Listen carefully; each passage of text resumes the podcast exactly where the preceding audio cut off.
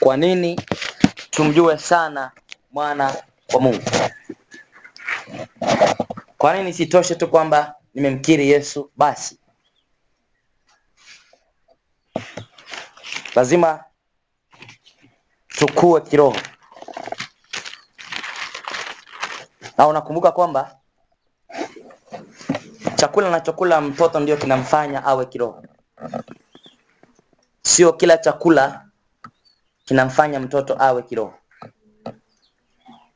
Huwezi kumzaa mtoto ukawa unamlisha tu au unamnyosha uji siku zake zote. Mpaka anafika mtu miaka kumi na tatu unamnyosha uji tu, hujawahi kumlisha ugali, hujawahi kumpa mrenda, upo huko kwenu, hujawahi kumpa bamia? Na vile vyakula vya kijani kijani na vitu kama vile, na nyama hajawahi kula, alafu kafikiri kwamba mtoto huyu eti atakuwa. Lazima awe na utapia, mlo, atakonda, tumbo kubwa, mikono miembamba. Sasa kiroho ndivyo ilivyo, mtu anaweza kuwa na utapia mlo wa kiroho. Kwa kuwa kile anacholishwa ni kibaya. Sasa anaposema habari za kumjua Mungu, Waefeso sura ya nne mstari wa kumi na moja nitasoma, lakini kuna mistari ambayo nataka niendelee kuizungumzia mbele yake. Kwanza ni lazima tuwe kiroho, sisahau hilo. Ni lazima yani, ni lazima kumjua sana mwana wa Mungu. Alafu nikwambie, hakuna mtu ataweza kuingia mbingu bila kumjua sana mwana wa Mungu aliye hai. Haleluya, yeye ndiye njia, kweli na uzima. Hakuna mtu atakayeweza kuingia hiyo mbingu tunayetazamia asipomjua sana mwana wa Mungu. Sawa, asema kama mnanipenda zisikieni amri zangu. Sawa, mmeshanipenda, lakini basi sikieni amri zangu, kwa maana lazima kuna kukua mpaka mtu anafika mahali awe na cheo kimo cha Kristo, yaani ukimwangalia unamuona Kristo. Haleluya. Hebu nimshukuru Mungu alafu niendelee, maana naona kama ninaenda kasi mpaka nataka kupitiliza. Bwana Yesu, wewe ni falme, wewe ni Mungu mwenye enzi, unastahili kuabudiwa. Naenda kusema na kundi hili ulilolipenda na kulitaka iweze kuingia katika ufalme wako siku za mwisho hizi. Bwana nakubariki kwa sababu utanisaidia kusema kama upendavyo mafundisho haya ya kina ya ufalme wa Mungu. Asante kwa sababu tunaishi wakati wa ajabu ambao umesema hakika kutakuwa na udanganyifu mwingi, watu wataiacha imani, elimu nyingi zitaingia katika kanisa na watu watapotea katika ulimwengu huu, lakini kwa sababu umetaka tujifunze maswala haya yanahusu ufalme wako, tusaidie Bwana kuelewa. Mapenzi yako yatimia katika mazungumzo haya, katika jina la Yesu Kristo naomba na hata kuamini, amen. Sasa nimesema lazima mtu akue kiroho, na mtu akue kiroho lazima alishe chakula sahihi. Haleluya. Wanasayansi wanakuambia uki, uki, uki, ukiwa mtu ambaye hunywi maji, unapougua lazima upigwe drip, sababu huna maji, kwa sababu maji tu ya kawaida hunywi. Haleluya. Sasa ukiugua, hata ukitaka kufanyia operation wanapima, wanakuta hamna maji hata kwenye mwili, au ukitaka kufanya kitu fulani, wanakuambia madaktari, huu mwili una matatizo, lazima huyu mtu tumpe maji chupa sita au saba au nane kwa kuwa inaonekana amepungukiwa maji, maana yake amepungukiwa Roho Mtakatifu. Haleluya, anaweza sifi, amepungukiwa Roho Mtakatifu. Sasa lazima tumpe Roho Mtakatifu kwanza, ndio tumtibu, maana hawezekani kutibiwa huyu. Sasa lazima mtu ale chakula kinachofanana kukua. Amesema naye alitoa wengine kuwa mitume na wengine kuwa manabii na wengine kuwa wainjilisti na wengine kuwa wachungaji na waalimu. Haleluya, kwa kusudi la kuwakamilisha watakatifu. Kwa nini tukamilishwe? Nitajibu swali hilo baadaye hapo. Anasema hata kazi ya huduma itendeke, hata mwili wa Kristo ujengwe, hata na sisi sote tutakapoufikia, manake watumishi pamoja na washirika. Haleluya, wanaweza sifi. Leo watu wanafundishwa Mungu aliye ndani ya mtu badala ya Mungu aliye mbinguni. Unanielewa kweli? Sasa wanabaki tu kumwamini mtu. Yeye hana Mungu, haombi, hafungi, hana chochote. Nitaombewa na nabii na mtume, si na nani? Haleluya! Ziko imani huku mjini, anasikia mpaka vijijini sasa zipo eh? Watu wamechanganywa tu, mtu hata amjui Mungu, yeye amekaa tu, nitaombewa, nitafanyiwa hiki, nitaenda kwa mtumishi, ananipa mafuta, ananipaka kwenye kichwa hmm? Haleluya! Mimi mpaka leo nikimfundisha mtoto yote wangu wa kiroho, nikikuletea, namfundisha amwamini Mungu kama yeye, amjue Mungu kama yeye. Haleluya! Na akikosa kumjua Mungu, namwambia bye bye, tusionane, sababu kama umtaki Mungu, mimi nitakusaidia nini? Haleluya! Umtaki Mungu, mimi nitakupa nini? Mimi nina mwili tu, naweza nikafa, nikifa utakuwaje wewe? Lazima mjue Mungu. Basi hata kama ningesema mjue Mungu wangu, basi mjue huyo Mungu, alafu utatembea na yeye. Nikifa mimi, utaendelea na safari yako. Hmm. Haleluya! Lazima kila mtu amjue Mungu binafsi, mimi kama mimi. Haleluya! Lazima mjue Mungu binafsi, sio swala la mtumishi wangu anamjua Mungu hivyo na mimi namjua Mungu. Hakuna kitu kama hicho. Haleluya! Bwana Yesu asifiwe. Hakuna kusema kwamba kwa sababu fulani ana, ana Mungu sana, ana upako tu, sio ana nguvu za Mungu, itakuwa salama kwangu, sivyo? Haleluya! Bwana Yesu asifiwe. Hivi mnanielewa kweli? Mjue sana Mungu. Anasema ili kazi ya huduma itendeke, hata mwili wa Kristo ujengwe. Kumbe Kristo ana mwili. Haleluya! Kuna mitume, kuna manabii, kuna wainjilisti, kuna waimbaji, kila mtu anajenga. Yaani ukiangalia kwenye ulimwengu wa roho, kila mtu na, na koleo na na na na, na, na nini na na, na, na, na nini na sululu, kila mtu anapiga mawe, yaani kila mtu kwenye njia kujenga, na anajenga sehemu yake. Mwinjilisti hawezi kujenga sehemu ya mtume na mtume hajengi sehemu ya nabii. Kila mtu na sehemu yake, na akishamaliza kazi atawajibika siku ile ya mwisho, sababu kuna ukaguzi. Uelewe, kuna ukaguzi wa maisha ya imani. Wewe ishi unavyotaka tu, ipo siku ya ukaguzi, na inakuja kwa kila mtu aliye na uhai. Watakagua, nilikutuma Tanzania, ulifanya nini? Nakaguliwa kazi yangu, nilipokuja hapa niliwadanganya au niliwaambia kweli? Itakaguliwa siku hiyo. Sasa lazima tuwe kwa kujua kwamba tunaujenga mwili hata na sisi sote tukapofikia umoja wa imani. Nilikwambia hakuna imani, mtu asikudanganye, oh, kuna imani ya dhehebu, sio kuna imani. Achana hizo imani za dhehebu, ishike imani iliyo ndani ya Biblia, unaijua, inasomwa, iko waziwazi.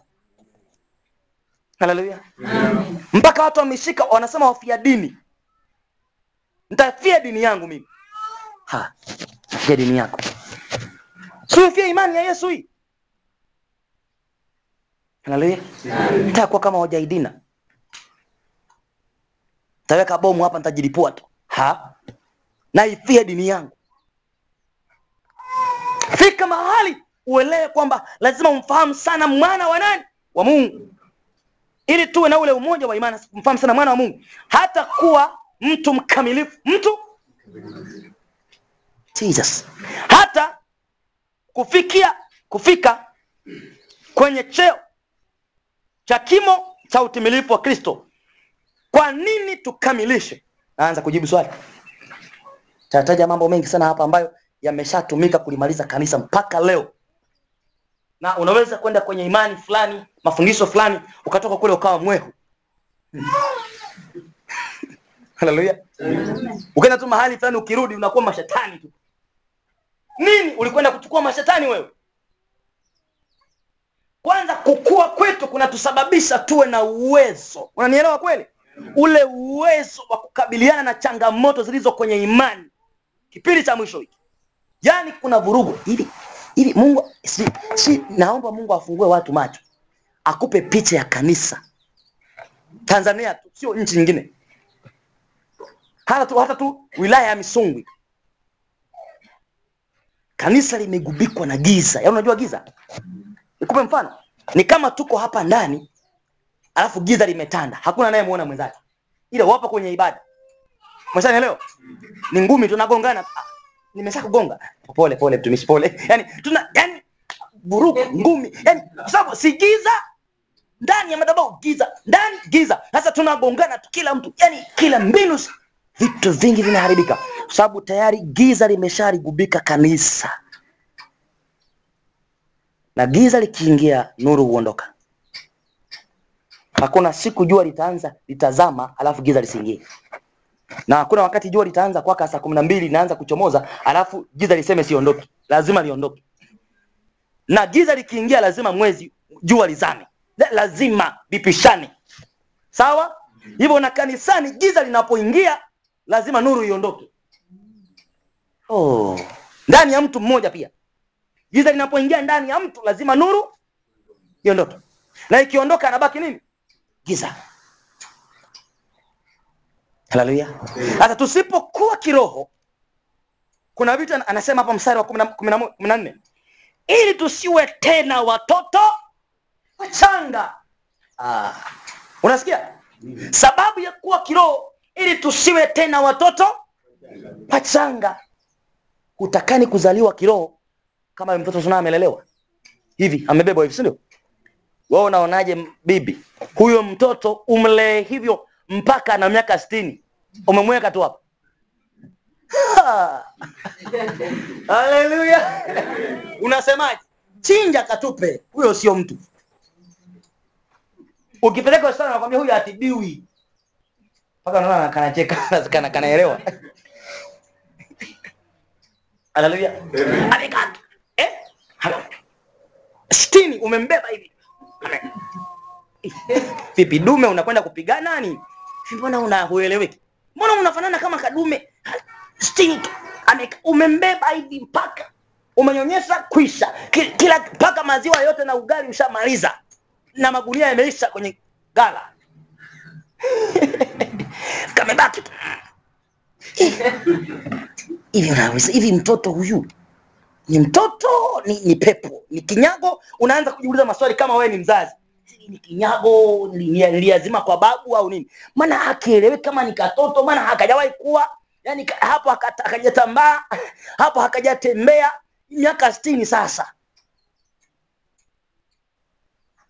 Ili tusiwe watoto wachanga. Maanake kuwa kwetu kunatufanya tuondoke kwenye utoto.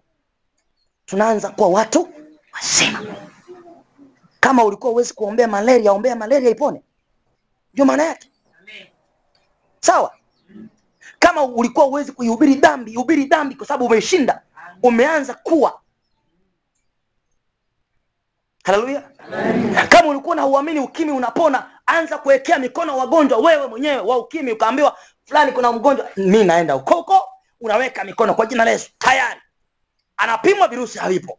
Unakuwa mwanzoni hukuamini sasa kwa sababu unakuwa umefikia cheo na kimo yesu aliwaponya magonjwa na matatizo na wewe unafanya kazi hizo na akasema naamini mimi watafanya zaidi ya hizo nilizozifanya ina maana viwango vinakuwa juu vya kufanya kile ambacho hata yesu hakukifanya zaidi yake Amen. Amen. Amen. Amen. haleluya Amina. haleluya Amen. bwana yesu asifiwe Amen. tusio tototo wacha mtoto mchanga akisikia "Eh!" mbio kwenye mapori anakimbia maana ametishwa. Na nataka kuzungumzia vita vya kiroho sawa? Kwenye ulimwengu wa roho kuna majeshi anayotumwa anapookoka mtu sawa? Ndio maana usiangae mtu anaokoka leo tu leo si ndio? Akirudi kwao nyumbani wanamwambia ole wako ole. Umeokoka? Umeokoka? Hmm. hivi hujatuelewa. Anaingia ndani anachukua upanga umeokoka eh? samani kutoka leo kama utaendelea na wokovu na utakaa huko unafikiri naye ndiye anaongea? Mtu haongei ni pepo. Sio mtu. Sawa? Mwanadamu hawezi kuwa kinyume na mungu. Ale kinyume na mungu ni shetani. Ha hujanielewa bado? Ana, unasema nini? Uokovu hapa kwetu roman mpaka mwisho. Hakuna wokovu hakuna yesu hakuna chochote. Sawa? Eh, sawa. Haya unatolewa anaingia anachukua upanga. Unamwacha yesu na hiyo dini au? Sema baba sitarudia sitaenda huko. Ameshindwa tayari. Kesho haji kanisani tena. Umeelewa? Akiwa na ule utoto vita ameshindwa. Lakini kama ange, angejua mbinu akasema baba kama ni kuniua uniue. Kama ni kunifukuza unifukuze. Lakini ninamjua yesu ali hai amenitoa kwenye ufalme wa giza. Baba nimeamua. Sigeuki nimeokoka. Anarudisha upanga ndani. Hakufuatilii tena. Amen.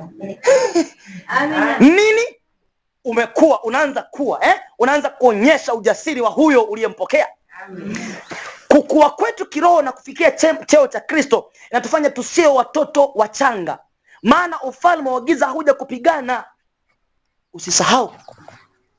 Haleluya usisahau. Mapepo yatakuja na nikwambia mungu huruhusu vitu hivyo kutokea ili kuthibitisha kama umeokoka. Watakuja mapepo wa uzinzi sawa? Watakuja mapepo wa uongo. Wale wale ulikuwa unasema uongo ulikuwa unafanya zinaa huko ulikuwa unafanya mambo mengi huko huko. Wanakuja mapepo wa kila stadi mapepo wa zinaa mapepo wa uongo mapepo wa ufisadi mapepo wa tembea nusu uchi. Mnasikia wanawake Hujawahi kutembea nusu uchi unaanza kutembea umeokoka ndio unaanza kutembea nusu uchi huko ulikuwa unavaa vizuri unakuja hapo unaanza kuvaa vibaya. Kumbe wana mapema umeambiwa akienda kwenye kanisa hilo akifika hebu mvamieni. Unaanza kukuta vitu vya ajabu ajabu vitu. Sasa wakati mapepo yale yanapokuja kupigana na wewe haleluya. Kama utaendelea kuwa mtoto mchanga usipigane usikubali kuisimamia imani bila shaka watakushinda nani amenyelewa haleluya. Bwana asifiwe.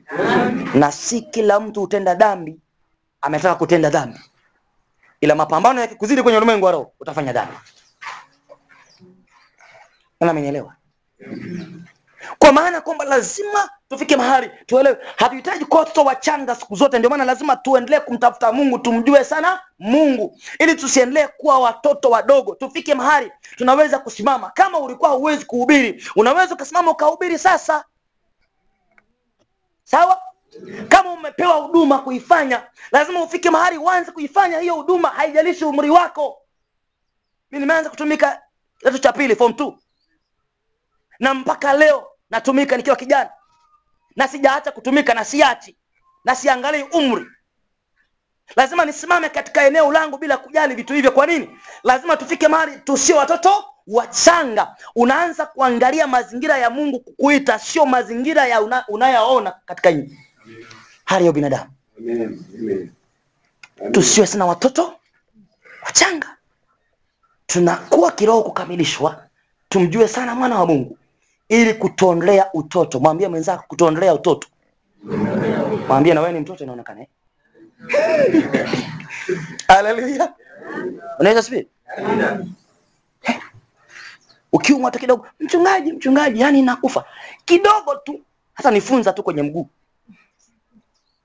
Mchungaji mchungaji yani mimi sijui kama nitaweza hii safari. Ni- wewe unaniombea tu mchungaji. Huyo mwambie sikuombei kaombe mwenyewe hapo tafute huyo mungu. He! inafika mahali shetani analibana kanisa mpaka analiweka kwenye kona.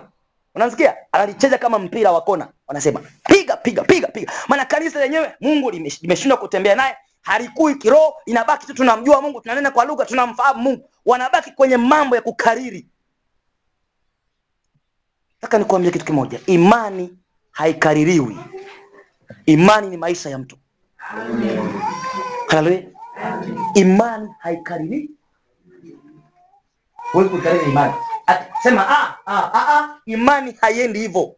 Haleluya imani tunaiishi sawa?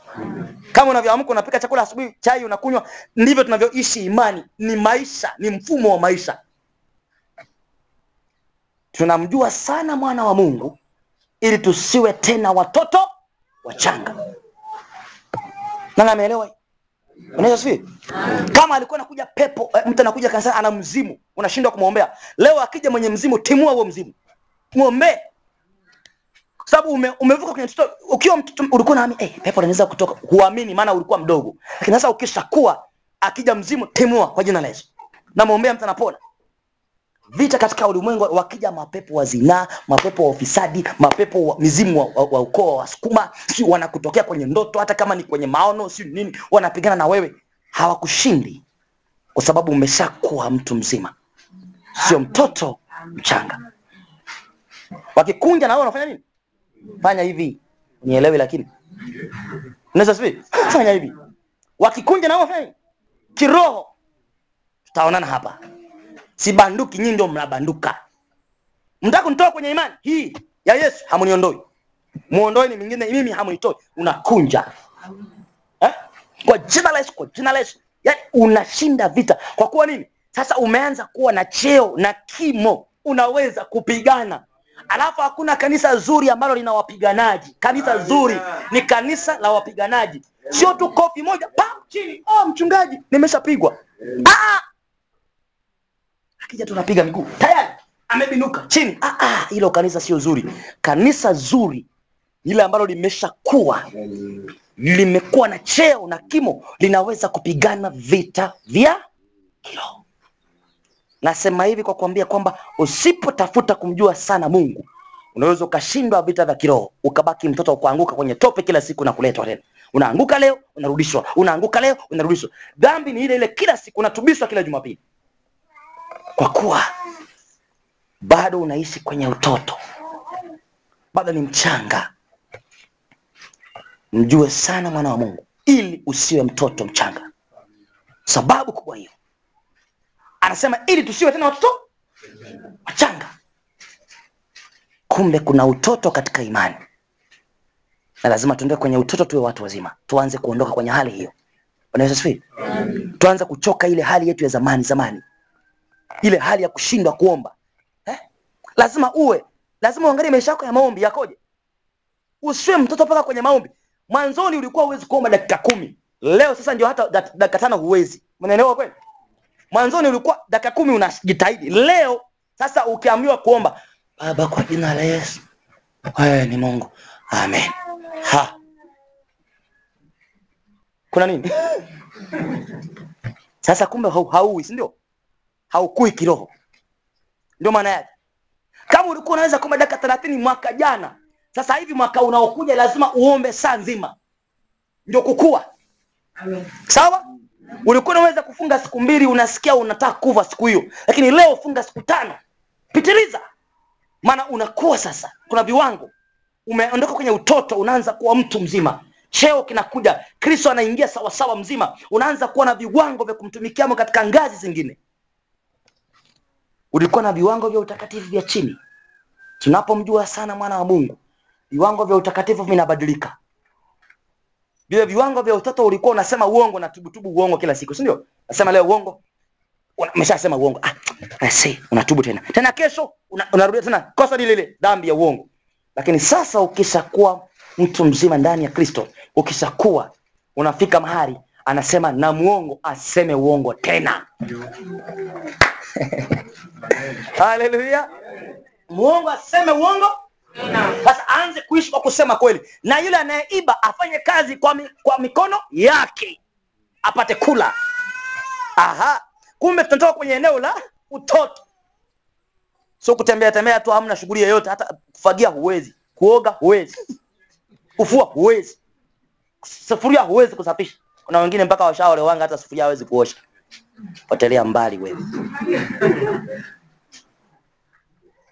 sufuria limekaa li- utafikiri walikuwa wanapikia pombe ya miaka mia sita iliyopita. Unanielewa kweli? Wewe si wewe, nimesha kuona. Ha. Haleluya! Tusina na watoto wachanga.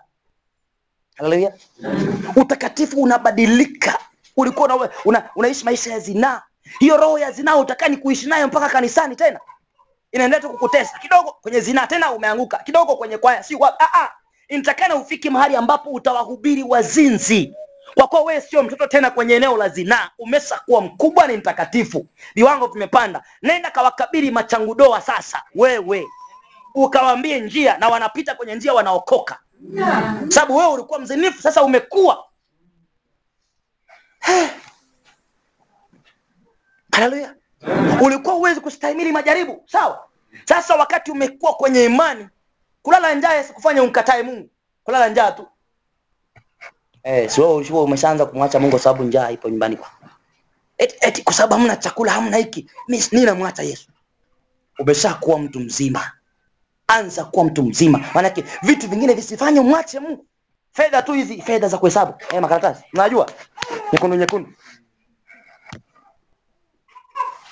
ungali kule dunia ulikuwa unaanguka kwenye dhambi kwa sababu ya hela. Sasa umekuja kanisani tena bado hela zinakusumbua.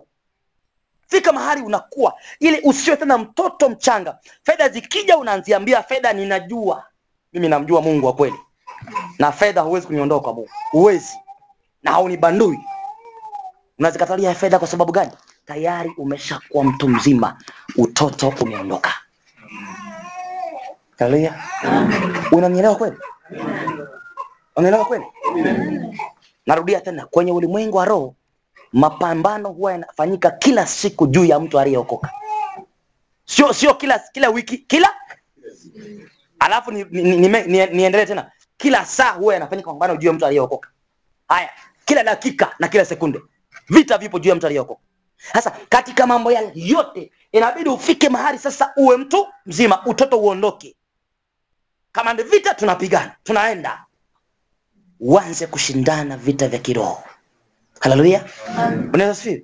kama ni mchungaji anachunga kundi aanze kugundua washirika karibu wote hakuna mtu dhaifu dhaifu anayekwenda hivi. Unanielewa? Eh? kiroho. Ah, wote wamesimama kila mtu maombi kila mtu eh, twende. Yani watu wanakwenda kwa sababu tayari wanajua. Watu hao wameshaondoka kwenye utoto uchanga wa imani.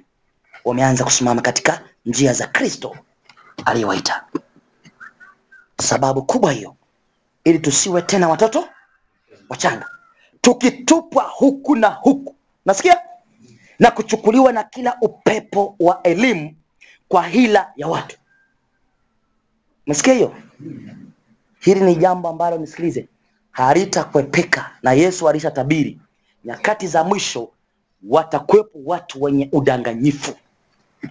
Manabii wa uongo watakuwa wengi na lucifer huyo joka wa kale anatumia mbinu zote hata angalau tu kuwapotosha wateule. Sikiliza sio watakatifu. Nani? Oh, unamjua mteule? Teule nani? Mteule sio mtakatifu. Hmm. sawa? Ameokoka ametakaswa anaitwa mtakatifu. Sawa? Ameacha nini? Dhambi. Anaishi maisha safi baada ya utakatifu kuna ndio wateule wana- wanatokea. Wateule wanatokea. Ni wale ambao sasa hata kwa habari ya dhambi usiwataje. Yani wao ni mbingu express. Sema mbingu express. Unasikia vizuri? Yani hata daladala hawa, hawana. Wana express ni mpaka mbingu. Sasa anasema shetani atatafuta mbinu mpaka hao wateule ambao kwa habari ya dhambi hawapo. Wameshakulia wokovu mpaka sasa yesu ni full kabisa wa, yani mpaka amepigwa mihuri. Unasikia wameingia kwenye ukumbi wa harusi wameambiwa ninyi mavazi yenu haya rasmi. Wameshaambiwa ukumbi ni wenu harusini mnaingia. Lakini hata hao hawajafika kwenye mlango. Shetani atatafuta mbinu nyakati za mwisho kuwapotosha wasija wakaitikia hiyo mbingu wanayoiona kwa macho yao. Nani amenielewa Amen. ndio maana kanisa liko mahali pabaya. Ametafuta mbinu zote. Anaingiza vitu anaingiza ana... na wahubiri kwa kutojua kwa kuto wakifikiri imani ya kuchezea. Wanakubali vitu vingi hivyo inakuja kama misaada inakuja kama vitu eh, vya kufurahisha. Unajua mambo ya shetani huwa yanafurahisha. Kama loliondo ilivyokuja. Loliondo ilipokuja tanzania ifurahisha haraka haraka si ndio? Watu wakaenda magari kila mkoa wana mpaka kanisa likae. Ilikuwa kitu cha kufurahisha lakini kitu cha kimungu hakifurahishangi, cha mungu yani watakikataa mpaka mungu awapige ndio waelewe sababu ni cha kimungu. Sasa shetani ametafuta mbinu nyingi sana. Ameleta kitu kinaitwa elimu. Sema elimu. Nasikia vizuri? Mpaka leo kinachohubiriwa makanisa mengi sio maandiko na mahubiri matakatifu au mafundisho ya kiroho. Kinachofundishwa leo ni elimu. Ni namna ya matunzi. Vitu vilivyotungwa. Vikawekewa falsafa. Vikanogezwa nogezwa na kuwekewa vigezo vya maandiko. Alafu vinatupwa kanisani na kwa hahubiri kutojua wanameza mpaka na mawe humo humo. Watu wanakufa kiimani kanisani. Kwa sababu nyakati za mwisho kitakachofanya kazi ni elimu. Ni kitu kinatungwa tu. Kinawekwa. Alafu kikishaandikwa kinawekewa maandiko. Si mnaelewa kweli? Kinaegeshwa nini? Ni kama ni kama ngazi. Inaegeshwa hivi inashikiliwa hivi. Ana kitu fulani fulani. Alafu vinaonekana kama vile vina vinavutia sana vinaleta shamra shamra na vitafundishwa kama vile ni mafundisho kumbe ni elimu nasikia kuna watu ufahamu wao umeganda hawanielewi sasa ikifika kwenye elimu wanaanza hawanielewi. Naelewa vizuri? Vitakuja vitu vina mifumo ya elimu, na kweli mpaka leo manabii takriban tisini na tisa eh, wanatumia elimu, sio mafundisho ya kimungu. Sawa, kinatungwa kitu alafu kinatupiwa andiko moja, kwa sababu kuna ishara na miujiza wanafuata. anakuja askofu na elimu, nimesomea wapi? Nimesomea sio ya Amerika, nina degree. Anakuja nayo anatunga kitu, anakitupa kanisani, anatangaza jimbo zima, koa mzima, taifa zima kifanyike. Unanielewa vizuri? Kumbe ni kaelimu kametungwa, alafu kaletwa kanisani. Mwisho unaanza kanisa linadidimia, kiroho kina, kinaondoka, inaanza kwa kanisa la watu, sio la Mungu tena. Elimu zitakuja katika nyakati za mwisho. Hivyo usipomjua sana mwana wa Mungu, nikwambie elimu itakumaliza na hiyo nisikwambie bila, yani sikufichi. Sawa, anasema tukitupwa huku na huku, sawa, nasikia vizuri, na tukichukuliwa na kila upepo. Kumbe elimu zinakuja na upepo. Si unajua upepo unafanya kazi hivi? Upepo ukivuma hapo, si utaona majani ya mti yanafanya hivi eh? Umeelewa vizuri? Hivyo upepo unakuja na ishara, sema ishara na miujiza na uweza Sasa hapo ndio kuna kitendawili. Upepo unakuja unatenda kazi. Upepo ukiingia humu, haya mapazio tunaona anafanya nini? Yanakwenda na kwa sababu upepo umeingia. Sasa na elimu hiyo nayo ina ishara zake, ina vitu vyake. Una eh, kama vile ni Yesu, yaani unaona kama vile ni mbona kama vile amepona, Sasa amepona yule eh. Yaani unaona kama si uponyaji si, si, kama unanielewa, sijui kama una, unafahamu unachokizungumza lakini si wanasaidia maskini hawa watu na mayatima? Ili shirika zuri tu, si ndio? Ni shirika ah, mayatima na wajane. Yule mama sasa watoto wake wameshindwa kusoma, wanasoma wote sasa hivi. E, unaona kama ni kitu kina ishara zake, lakini ni upepo wa elimu vu, vu, vu. Alafu mwishowe kuzimu. Yaani kama ungeelewa, yaani nakwambia hivi, usiposhika imani vizuri siku hizi za mwisho, hizi siku ndio maana mafundisho haya ha, kanisa la mjini huhubiri ibada ikaisha, hata mchungaji akubali, yaani hakuelewi. Unanielewa vizuri? Anakwambia kuna watu hapa bana, utakani kuhubiri hivyo. Nalinda watu hapa. Watu gani unawalinda wewe? Ni mchungaji wa nani? Ukihubiri hivi bana, unajua hapa kuna mashirika mengi, watu hapa wanafanya sijui thinkers sijui wapi sijui wapi, anatetea kwa sababu anajua ukiingia vizuri, wengine wanaacha mpaka kazi zao, wanaacha kazi hiyo kazi sifanyi tena, maana wanaona sio ya, ya Mungu, ni ya shetani. Ndio maana tangu alipata hiyo kazi, tangu siku hiyo ibada zilisha zote, alafu Mungu hana kuomba, hakuna hela na hesabu mkononi. Nilikwambia mema ya Mungu hawezi kukufanya umwache Mungu. Fedha za Mungu halali. Unasikia? Kuna, kuna Isaka na kuna Ishmaili. Ishmaili alikuwa na mtoto haramu. Mungu akamwambia Ibrahimu, huyu sio mtoto wako halali, nitambariki Isaka ambaye ni halali. Alipomzaa akabarikiwa Isaka, akamwambia mpeleke umchinje nini, mwanakondoo. Ndio Yesu mwenyewe. Ina maana gani? Kuna vitu vingine ambavyo vinaweza kuja kwako, lakini sio halali, ni haramu. Sasa kama utakuwa mtu ambaye umekuwa kwenye imani ukaelewa ukapambanua, unaweza kwenda mahali tu ukaingia kwenye ibada, unaona mtu anafundisha, Mungu anakwambia wala Mungu, mimi sipo hapa, kinachofundishwa ni kingine, wala anayefundisha sio mimi. Hii ni elimu sawa na ina hisia zake, ina shamra, ina shuda nzito nzito sana. Hizi elimu zinakuja na shuda sana, shuda nyingi, shuda nyingi. Hey, unajua tulienda mahali fulani ikawa hivi, tulienda hivi ikawa hivi. Sasa zile elimu zinapokuja zinaanza kuchanganya na shuda nyingi, sababu si nikwambia ni upepo. Unasikia shuda elimu, shuhuda, elimu, changanya makofi matatu, unasema amen mwisho wake. Haleluya, ingia kwenye kikapu moja kwa moja, yaani kwa sababu tayari ni upepo vu, vu, vu, vu, vu, vu, pa, pa. Sema amen. Amen, umeingia tayari. Sababu amen iwe hivyo, umeingia. Nanyelewa kweli? Wametekwa wachungaji, maaskofu, manabii, mitume.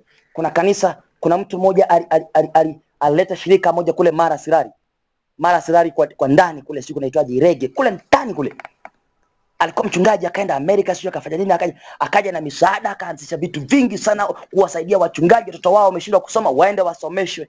Huyo mtu mwishowe akatandika wachungaji miereka kiroho, yani miereka ya kiroho, unasikia? Yani mji mzima, wilaya nzima. Wachungaji wamekwisha kiroho. Yani wakisikia huyo mtu utafikiri ni mungu wanakwenda kwake wanampa mpaka semina na wahubiria anawapa misaada. Namshukuru mungu amekufa mwaka jana huyo mtu. Misaada ya wachungaji imekatika ili wamrudie mungu wao. Amen. Naomba afanye kwa kwingine kote auwe kata kichwa ua piga ua alafu misaada ituone itakapotoka. Wamemkataa mungu kama daudi akasema nimeangalia milimani. Sikuona msaada. Msaada ungetoka kwa bwana. Wamekataa kuangalia mungu anaangalia milima. Kule mara akaua kila kitu. Alikuwa anasujudiwa yule mtu alafu amejenga mahandaki majengo kila kitu kizuri. Misaada jamani mtasoma tutawedu tu nitakuwa nawapa bure nini? Nakwambia amemaliza wachungaji wote ukizungumza kinyume na yule mtu angekuwa. namshukuru mungu amekufa. Na baada ya kufa wachungaji kamba zikakatika. Maana misaada imeisha. Tukiwa tutone mrudishe mlikowatoa maana misaada haiji. Aliyekuwa analeta misaada ni huyu. Kumbe sha- kashajiunganisha kwenye magano ya shetani. Tatizo ni kwa nini? Elimu zitakuja. Unanisikia vizuri? Usipokuwa nisikilize. Kuombewa kanisani hapa haitatosha mpaka wewe mwenyewe uwe kiroho. Sawa? Kuombewa na kuwekewa mikono nakwambia nilifanya hapa semina je mliona nikiwekea mtu mkono? Kwa wepesi. Nahubiri semina nzima zote mbili. Nime, nimeombea mtu kama mara moja mara mbili. Siombei mtu. Kama utaki kuomba utajua. Ukishafikia kile cheo na kimo cha kristo utakuwa mtu mzima. Utoto uchanga unaondoka. Hivyo utakuwa na uwezo wa kuona kwenye ulimwengu wa roho. Mungu wangu bwana yesu asifiwe. Utakuwa unaona "Ah, hapana. Wanasema kuna mhubiri atakuja wa kimataifa. Wanaitwa wa kimataifa leo eh? atakuja kanisani kuhubiri. Hajafika darubini imewekwa. Maana una macho fa- Mm, amna. Kwa sababu mchungaji ameshamkubali hata aje tu lakini si mtumishi wa mungu. Umeshaona. Hivyo anakuja kufundishwa na mwangalia kama picha tu anamaliza anaenda zake na makanda yake yaliyooza kwisha. Tajua mwenyewe. Wenye kupokea kwa sababu hawana macho wale mpaka na mawe wafie huko maana hawaelewi na hawataki kuwa. Kila siku unaombewa ukiambia maombi ya kufunga huji mafundisho hutaki. Yaani hata kazi ya mungu hutaki kushirikishwa. Utakuwaje kiroho? Muda wangu hautoshi. Sijui nimepewa muda gani maana sielewi kama ni- nimepewa muda gani Eh? mwe mnaniambia. Sasa nikakosea ramani hapa. Haleluya. Nisikosea ramani mkaanza kunikunjia sura. Haleluya. Unafika mahali kuna, kuna, kuna mkutano wa, kutesha ishara na miujiza na nini? Sema haleluya. Sawa haina tatizo. Si una, una darubini? Kwa sababu umeshakuwa eh, fanya hivi. Unaiweka vizuri. Jicho linaona. Mhm. Anatoka wapi? Ulaya. Ah, mna nimeshaona. Nimeshaona. Anakuja unamwangalia tu. Anawapa watu pawa ya shetani na wewe unamwangalia tu. Wanapokea nguvu za mapepo wanaenda zao. Kwa sababu hawaelewi kwamba hii ni nguvu ya giza. Lakini kwa sababu umeshaona ni sio mungu umeshaelewa kila kitu alafu mungu anakulinda. Kwa kuwa umekuwa alafu macho yanaona. Kukua kuna kusaidia kuona. Alafu pia masikio yanaweza kusikia sauti ya mwana kondoo yesu mwenyewe. Akasema kondoo wangu sikia sauti yangu. Unasikia kabisa ni yesu anayezungumza. Lakini huyo wala sio yesu maneno ya mtu haya. Ah, hizo elimu amezitunga wala sio mungu. Alafu ushuhuda ametoa ni wa uongo.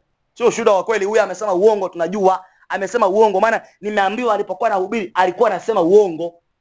Unaambiwa kwa sababu masikio unasikia katika ulimwengu wa roho. Umekuwa. Ishara za kuwa unaona unasikia? Sara nyingine ya kukua unaelewa ufahamu wako unaelewa. Sio kila kitu kinaingia kwenye ufahamu wako. Kama ni kibovu kinagonga kinarudi. Sababu ufahamu wako umekuwa umeshaingiza mafundisho ya kweli. Hivyo unanielewa kweli? Ulishakula chakula kizuri pilau. Huwezi kuletewa chakula kinanuka ukala tena wakati umeshakula pilau baadaye. Haleluya. Si utamwambia aliyekuletea wewe hii wewe una akili wewe. Mimi nimetoka kula pilau huko nyumba. Alafu wewe unaniletea chakula kimeoza. Tena ya makande ni ya siku saba iliyopita unaniletea mimi. Hayaingii wewe maliza utakula mwenyewe utarudi naye. Kiroho lakini. Maana tayari umeshakula pilau ya kiroho imekaa. Sasa ufahamu wako unakuwa unakuwa, ukisoma Biblia unaelewa. Mwingine akija kusoma akipindisha, una unamsoma tu, "Ah, wewe unapinda mzee." Hapo unakosea. Biblia imesema wanawake wavae mavazi ya kujisiri. Wewe mbona unasema wanawake tusiangalie mavazi, Mungu anaangalia moyo? Huoni kwamba wewe ni shetani, alafu unamsaidia shetani? Hivi unatumia akili kweli? Wewe unamwambia tu pale taratibu, wewe wewe hubiri tu, maliza, tumeshakuelewa. Maliza uende na mafundisho yako na kanisa lako la wakahaba, nenda kalifunzie huko mambo ya kwako. Waacheni wanawake wavae tu vimini. Nini? Mungu anaangalia moyo. Unajua tunaishi kwenye kizazi cha mwisho, kizazi cha mwisho. Cha mwisho nani akisema? Kama ni cha mwisho Mungu alisemaje kuhusu kizazi cha mwisho? Hakitamjua Mungu. Cha ukaidi, kizazi cha mbuzi. Sasa unataka kujiendesha na kizazi cha mbuzi kinachotembea uchi, uchi, zinaa, chakula kwao, maisha yao ni ufuska. Unataka kutembea na kizazi hicho? Anafundisha, anafundisha, unamsikiza. Umechemsha, hamna. Hata kama najiita nabii, nabii wa uongo wewe. Wewe maliza tu nenda, nabii wa uongo. Tena sihukumiwi na Mungu hapa. Hivyo hivyo anamaliza anajiendea. Sema haleluya, Yesu ni Bwana. Amen. Watu ndio kwenye ibada wenye wenye vimini ndio wamebarikiwa. Nimebarikiwa na ile semina. Haleluya. Haleluya, ile semina. Wewe unamwangalia. Hiyo ndio umebarikiwa naye. Kwa kuwa wewe ni mbaki mimi. Semina za kiroho zinajulikana na za mwili zinajulikana. Na unaweza kutofautisha haya mafundisho haya hamna. Haya ni ya kimungu, haya ni ya shetani, haya na binadamu. Hizi ni falsafa tu, elimu za watu. Unaelewa? Haleluya. Bwana Yesu asifiwe. Bwana Yesu asifiwe. Hey, wanakuja ndio wanakuja makanisani na, na zina ishara kweli. Anaingia anasema kila mtu nyamaza mbele za Bwana. Tulia, tulia, tulia. Watu kimya shu utafikiri wamezimwa. Tulia. Tulieni, tulieni, tulia Mbele za Bwana, tulieni. Bwana na mpango mzuri juu yenu. Waimba kwaya machangudoa tu. Mpango gani Mungu alionao na watu wao? Wanazini wawili wawili, hapo ni mbili mbili hapo kwenye kwaya. Wengine wakashachukua wake za watu. Mzee wa kanisa mchawi. Tulieni mbele za Bwana. Bwana na mpango mzuri. Kiatu chenyewe, kiatu chenyewe kimekwenda hivi mpaka kinarudi kilikotoka. Ah, eh? Ame amekata pink huyo nabii, amekata ameacha nywele hapa katikati huko amenyoa kote. Ameweka oh hapa. Tulieni mbele za Bwana. Haleluya.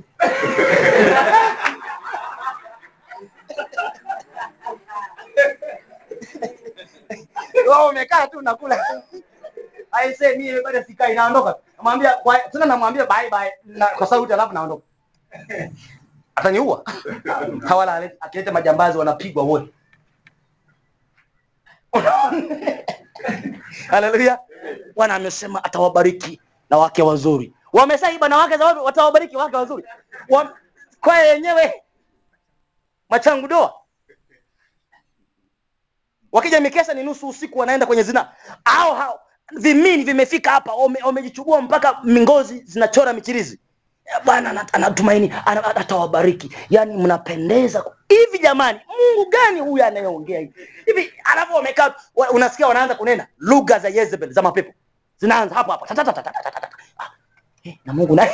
ni Mungu pepo. Yaani mpaka elimu zenyewe zina, zina lugha. Utanielewa? Na kama uelewi hilo hata malaika akija utaelewa. Natamani hii nihubiri Star TV live mwaka ujao. Taipeleka hivyo hivyo bila kuchuja. Hivyo hivyo. Wale wasile watajua. Kanisa limeharibiwa.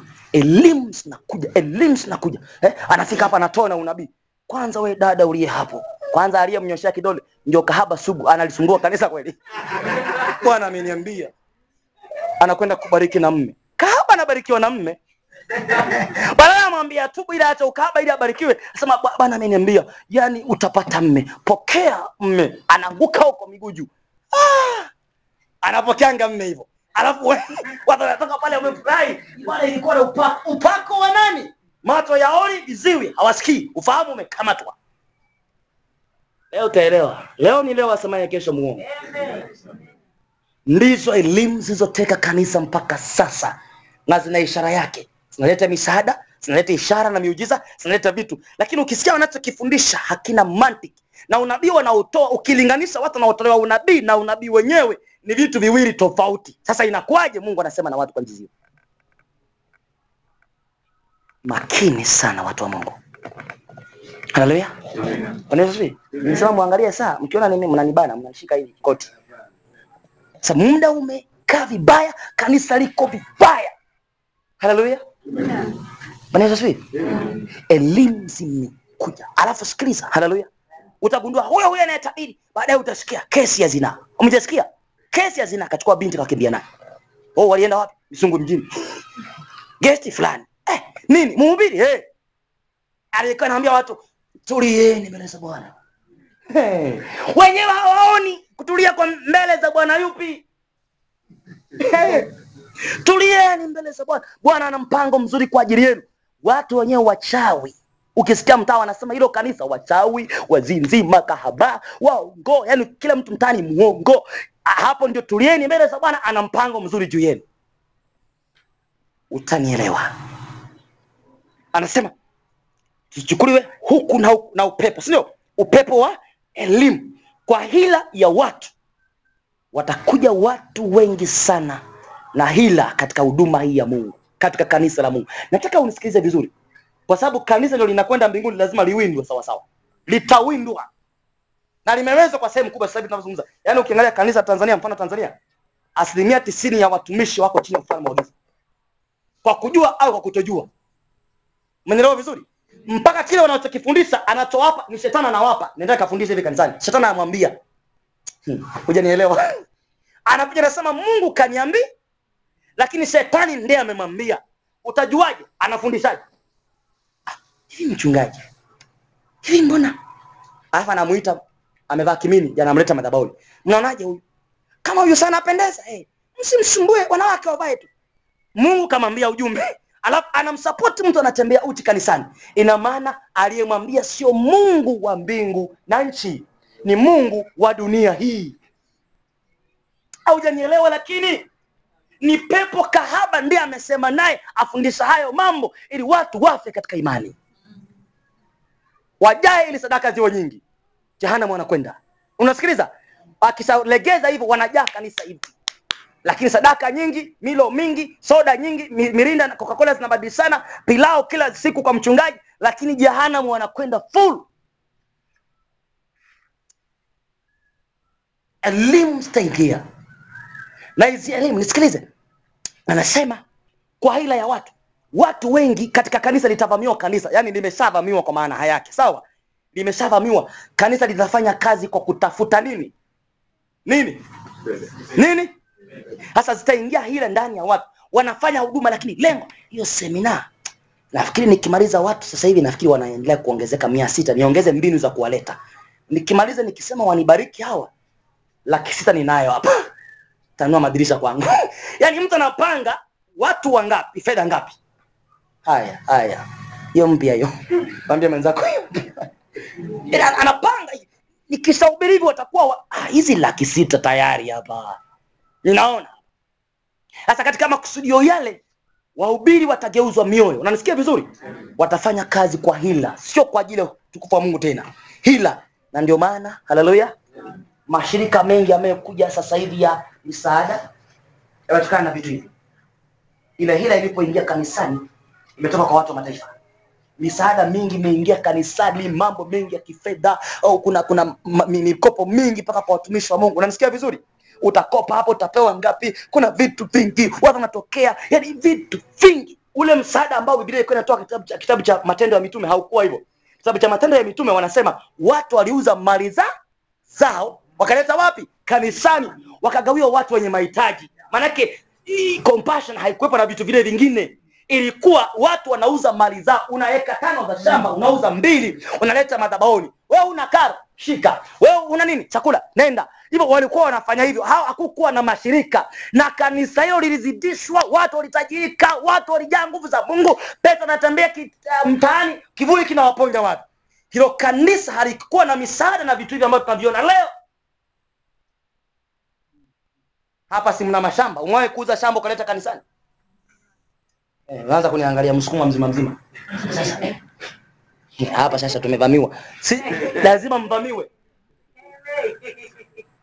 Ng'ombe unazo kumi na sita. Ng'ombe kumi na sita hujawahi kutoa hata moja ukauza. Kuleta kanisani. Mimi si- si- si- samahani, sihubiri fedha na sitoki hapa na hela, ila nasema hivi hey, kama kweli kanisa hilo tunataka turudishe la utukufu wa mwisho lazima turudi kwenye kanisa la mitume. Halikuwa na misaada. Soma biblia mwanzo ah, kitabu cha matendo ya mitume sura ya kwanza mpaka ishirini na ngapi? Ishirini na nane. Zote. Hakuna msaada uliotoka ugiriki wala uingereza wala wapi paulo mwenyewe alitafuta misaada kwa makanisa mengine yaliyokuwa amejenga zamani. Wakaleta misaada wakaleta katika yerusalemu kwa ajili ya kuwapa maskini. Oh mungu atusaidie. Haikuwa hivyo. Na mki- mkitaka kujua hii fanyeni hivyo mtaona kwamba mwamue kutoa mpaka mali zenu. Nina kitu fulani nikauza sehemu nikapeleka kanisani. Huyu auze huyu auze huyu auze. Mjenge kanisa nilikwambia mpaue hapa funikeni muone kama mungu hataweza kusimama na kanisa kama utukufu hautakuja wala mtakwenda kutafuta misaada mahali kwa kuwa mmemtumikia mungu kwa njia iliyo sahihi. Tunateswa kwa sababu tumeiacha njia. Kanisa limeingiwa na elimu. Aisai ukisema kwa wachungaji mwanza watakupiga mawe mjini huko. Mawe siku utapigwa na wataambizana msije mkamruhusu kanisani yule. Atakimbia wapi unalisikia kanisa la mitume halikuwa na hizo elimu za misaada. Ilikuwa na elimu. Kuna mtu tajiri kanisani anauza sehemu yake. Wana hata mitume wenyewe waliuza. Kumbuka na mitume waliuza mali zao wenyewe. Wakauza mashamba yao. Sababu sisi tumeitwa yesu akatuambia mtakula atawa- atawaisha atawawisha msisumbuke juu ya vitu hivi. Tafuteni ufalme. Kahubirini injili. Wakaenda kuchukua mali wakauza wakaleta kanisani. Kipindi cha Anania na Safira watu waliuza mali ndio wakadanganya na wao. Wakapigwa kanisa lingefanya hivyo lingezidishwa utukufu ungezidi alafu mungu angewapa vitu vya kumiliki bila kutafuta misaada. Natamani watu ambao watasimama na imani hiyo siku za mwisho. Na mimi nitaihubiri mimi niko tayari kufa. Sigeuzi yani mpaka furahisha nilizungumza nikamwambia kama kuna injili kama uelewi hii mlango nenda si- sisikii cha, mtu hapa na sikai mezani nikahubiri hivyo siku nane. Furahisha. Sizungumzi na sibadilishi. Kwa nini kanisa lazima likae kwenye njia lirudi kwenye njia. Limeshaanguka liko mapori sio ya wapi sio ya kigoma sio mapori ya tabora. Yani liko maporini hata alijulikani liko. Akipima hivyo anakuta liko porini kwanza kanisa linaita linasema naam kwa mbali alafu liko porini. Njia ya kwenda porini kwanza haionekani maana hata hata kuingia mungu hajui liliingiaje porini. Kiza limeingia. Elimu takuja na vitu vingi sana. Bwana Yesu asifiwe haleluya unaweza asifiwe. Utaingia mahali kama hapa na elimu zao. Sisi tume- tumetumwa na bwana eh? tumetumwa kutoka wapi? Hayo mahali fulani. Hawasemi vizuri sana. Lakini bwana ametuambia tuamini mtumishi wa mungu. Mm, mm, tunataka tuanunulie seti nzima ya vyombo. Mtu asichangie huko ndani. Hiyo sio elimu ya mungu. Nani amenielewa hapo?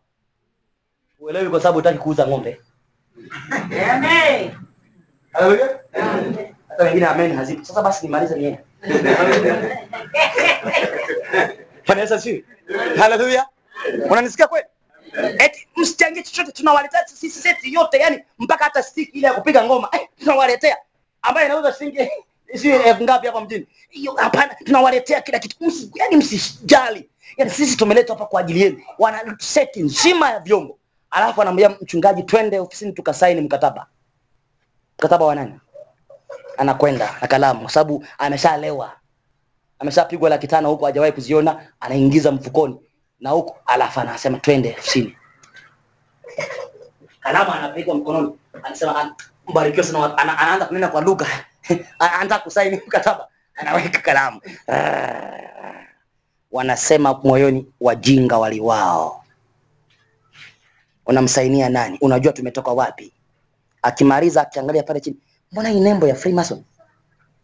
Anashtuka alishaweka sahihi. Sahihi maana yake kutoka moyoni nimekubali. Nime nimegundua baada ya kuwa nimeona ile sahihi nimeanza kushtuka. Vyombo vinakuja ibada inanoga watu wanajaa. Injili mchungaji sasa subiri atakaanza kuhubiri. Yesu anawapenda sana. Msimsumbue mtoto akija na uasharati wake mwache humo humo mchungaji mwache humo Eh, msiwasumbue watu. Yani mungu anapenda watu wote. Haleluya. Yani muwe na amani. Hapa ni nyumbani kwenu. Yani hapa kwanza wiki kesho tutasherekea kwa sababu tumenunuliwa vyombo. Unahubiri nini mchungaji? Mna, mnaanza kama vile mnashangaa shangaa. Mwisho wake kanisa kuzimu. Na wewe kwa sababu unasikia na kuamini kuzimu. Elimu inanogea kwenye ufahamu, alafu unakaa nayo, na elimu ni roho. Unielewe, Yesu akasema maneno nayowafundisha ni roho na ni nini? Ni uzima. Sawa. Hivyo unachozungumziwa kikiwa kibovu kinapanda roho, kikiwa kizuri kinapanda nini? Na ukitaka kujua kila nyuma ya mafundisho kunakuwa na roho inayofanya kazi. Amen. Kama yanafundisha ma, ma, mafundisho ya mashetani, ikiwachiwa nguvu ni nguvu ya mashetani. Kama yanafundisha mafundisho ya Roho Mtakatifu, akiachiwa ni Roho Mtakatifu, kwa sababu kila fundisho ni roho, kila neno linatoka kwenye kinywa cha mtu ni roho. Elimu ni roho, ndio maana nasema ni upepo, si ndio? Upepo au una, upepo unauona kweli? Unaweza kuona upepo, unaweza kuona upepo, ila unaiona ishara ya upepo, si ndio? Umepita hapo, vup vup, miti ina inapesuka. Ah, upepo huo. Huwezi kuona upepo, ila ishara zake unaziona, maana yake ni roho.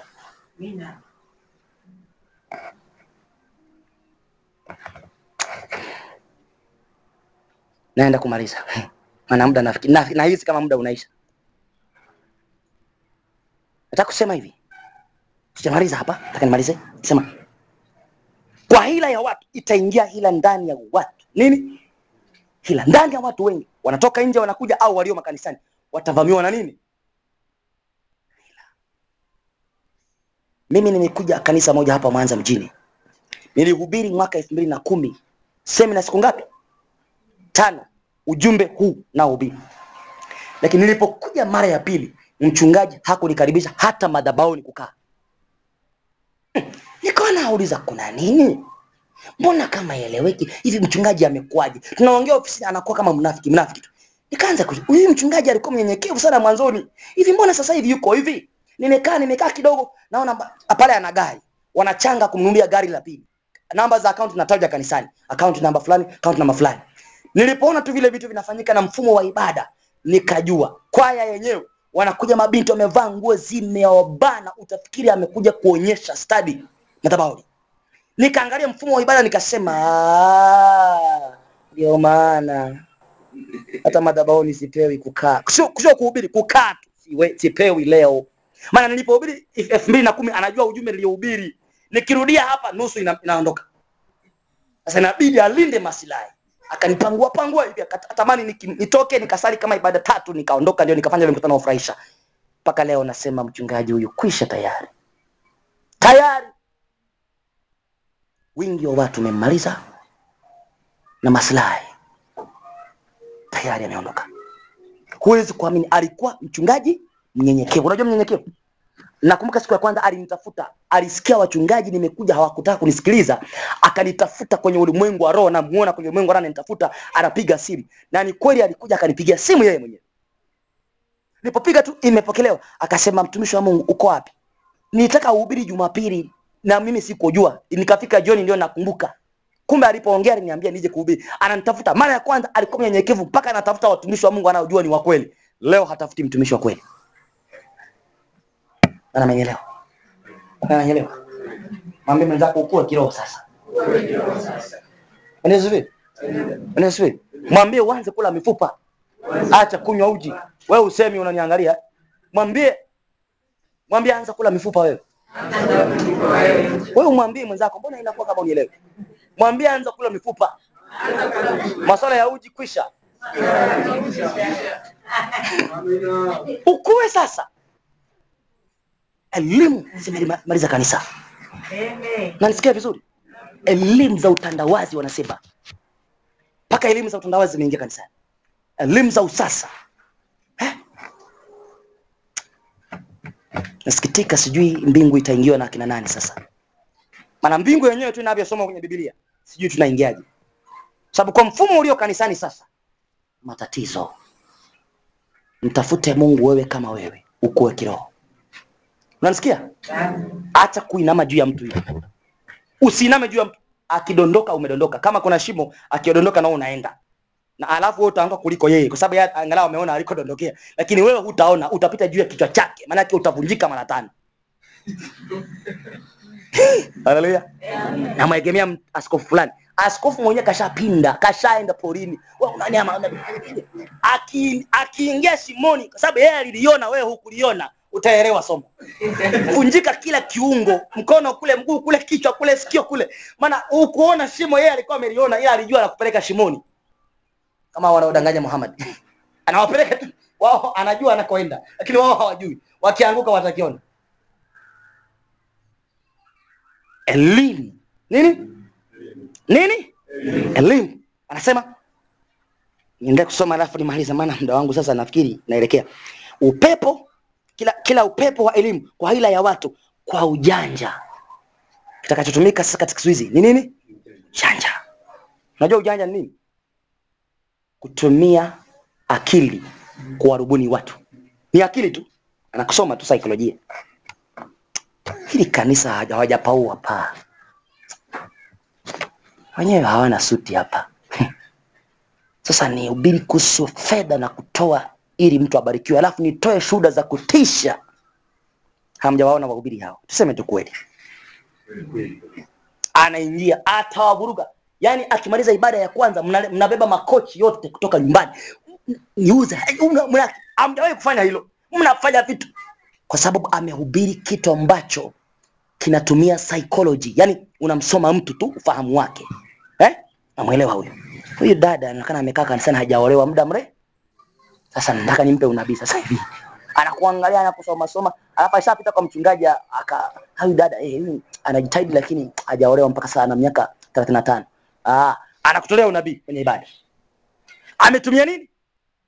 Hii akili tu za kawaida, anamsoma tu mtu, anaangalia mazingira, hawana viatu, hawana nini, anani. Akishasoma mazingira, anaweka injili ya mazingira na kuambia mtaingia kama vile mmeambiwa kuzimu ni leo.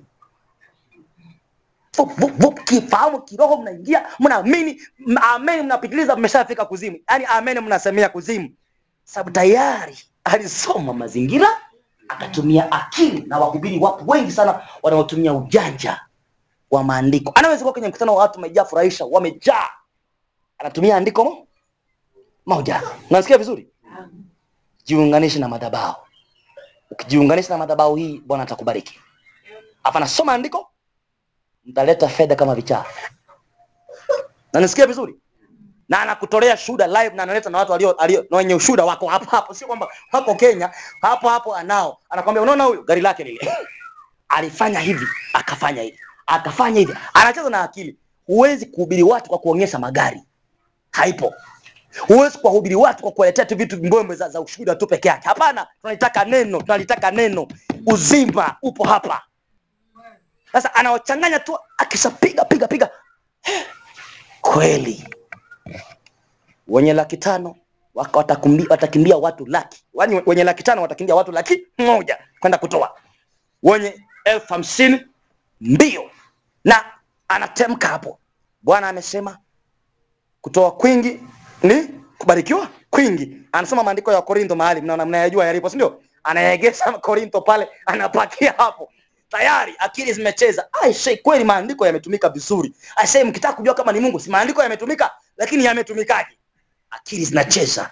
Akitoka hapo, milioni kadhaa amekusanya uwanja mmoja. Watu waliookoka hakuna mmoja aliyesimama kwenye imani mwaka nenda. Mwanza haitokei, ndio kawaida ya Mwanza. Nilipoenda furahisha, nikamwambia na ubiri leo na mwelewe, sitabadilisha. Kama mtanikaribisha makanisani, nikukaribisha. Nasema hivi, tangu sasa sihubiri bahasha kwenye uwanja, na hamtaona mkutano wangu nikiwa na bahasha yeyote. Kama unataka kuleta kikapu iko hapo, weka, lakini ulete kwa nidhamu. Kama unampenda Mungu ule, lakini ukitaka kumfikiri utamhonga Mungu, nasema hivi, sihubiri fedha na Mungu atanipa fedha, lakini kama kuna watu wakitumikia Mungu amtumikie. Nikasema watu wakasema eh, ndio kama wanafunguka vile. Ah, ah, hata amena hawasemi, wana- wamebaki kati ya amen na aa, maana bado haijaeleweka ina maana gani. aa, amen. aa, yani bado wanacheza kwenye aa au amen. Mwisho wake mkutano ukaisha kwa utukufu sana sana. Lakini nikawaambia ndio maana kanisa liko vibaya mpaka Mwanza, na Mwanza itapigwa. Kati ya mikoa itakayopigwa Tanzania, Mwanza itapigwa, maana kanisa lake liko katika mikono ya Lucifer asilimia kubwa sana, na vitu hivi ndio elimu zinazoteteka kanisa la Mwanza. Sikiliza, lazima uelewe, watakuja watu na ujanja tumia tu akili, soma tu saikolojia, si ndio? kama nilivyowaambia asubuhi, wakasoma mabinti kanisani, wakawaleta wote madhabahuni kuombea wapate waume. Si unaona? Hiyo ni saikolojia. Hakuna Mungu anasema kitu kama hicho. Haleluya. Mungu akitaka kusema unabii kuhusu mtu mmoja anasema kwa wakati mmoja na kwa mtu mmoja. Na akitaka kusema unabii wa watu lazima awe na watu specific, watu fulani ambao linawahusu jambo hilo, sio watu wote kanisani. Haleluya. Bwana Yesu asifiwe.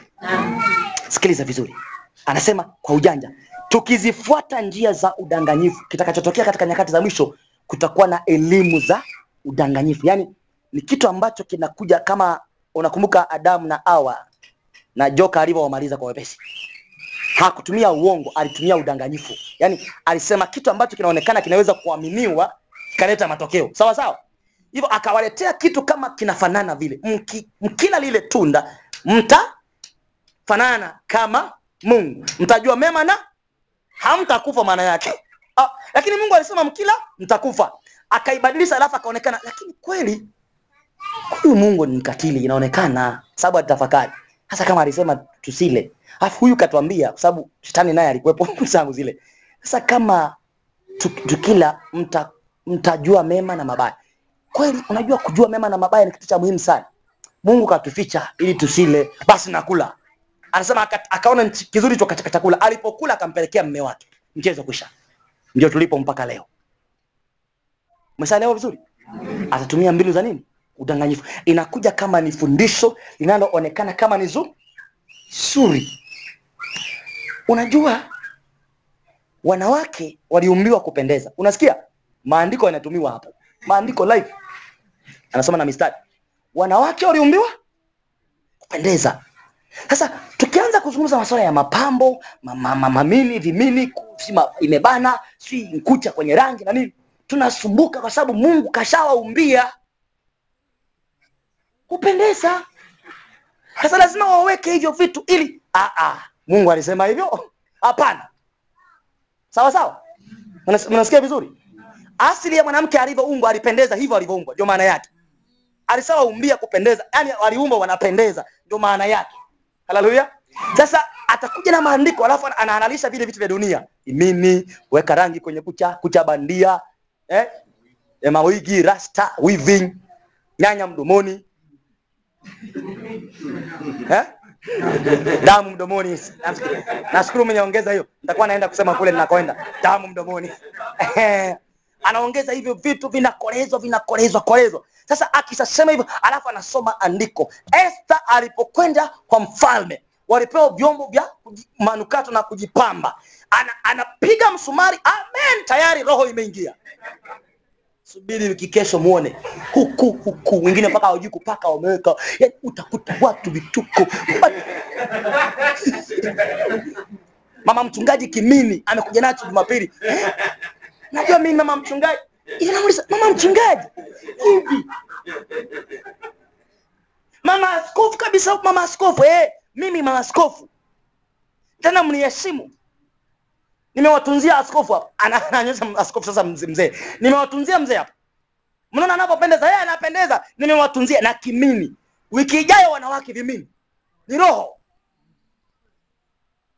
Kwa hiyo wakitaka kutafuta sare sababu mshauri ni mama askofu anawaambia mnataka sare gani mimi nitaenda kwa fundi mwenyewe nitalipa hela zangu mimi acheni kutoa hela zenu. Nitakwenda kushona mimi nitawaletea kuvaa. Sasa subiri vimini vije madhabahuni mama askofu kaamuru na huwezi kuiondoa madhabahuni mwana aliyeruhusu ni mkuu. Na namenielewa kutakuwa na udanganyifu mwingi mwingi. Watu wamefundishwa kwamba utakatifu sio lazima. Wewe tafuta baraka za mungu. Kumbe cha kwanza kwenye ufalme ni utakatifu lakini inafundishwa kwamba wewe tafuta tu haya mambo unaweza kutoa sana ukabarikiwa. Mtu mzinzi anatoaje sana akabarikiwa? Mtu kahaba anatoaje akabarikiwa? Analiharibu kanisa la mungu anatoaje ili abarikiwe? Ni makosa. Namaliza. Usipokuwa katika imani ukaacha tabia za utoto katika imani. Soma bibilia funga tafuta uso wa mungu. Penda mafundisho ya kweli usizoee kuombewa omba mwenyewe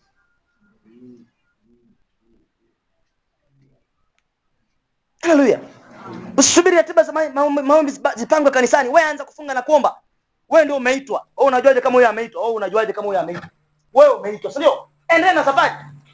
Sio kwamba huyu mzee mbona haji kwenye maombi? Yeye ni yeye, mwache yale makanda ya shibe. Wewe njoo kwenye maombi. Amen. Mbona yule mama naye ni kiongozi wa ibada naye huwa haji kwenye ibada siku zote? Sikiliza, we mwache aongoze ibada aende kuzimu. we endelea na safari zako. Na kama hiyo elimu itakuzidi, kimbia toka hapo. Nenda kasali mahali unajua hapa nitakaa, nitaishi salama kwenye imani. Sio ukae tu mahali unakufia, unafia tu hapo, wanasema kidume. Huwezi kufa kidume kwenye imani. Fika mahali uelewe.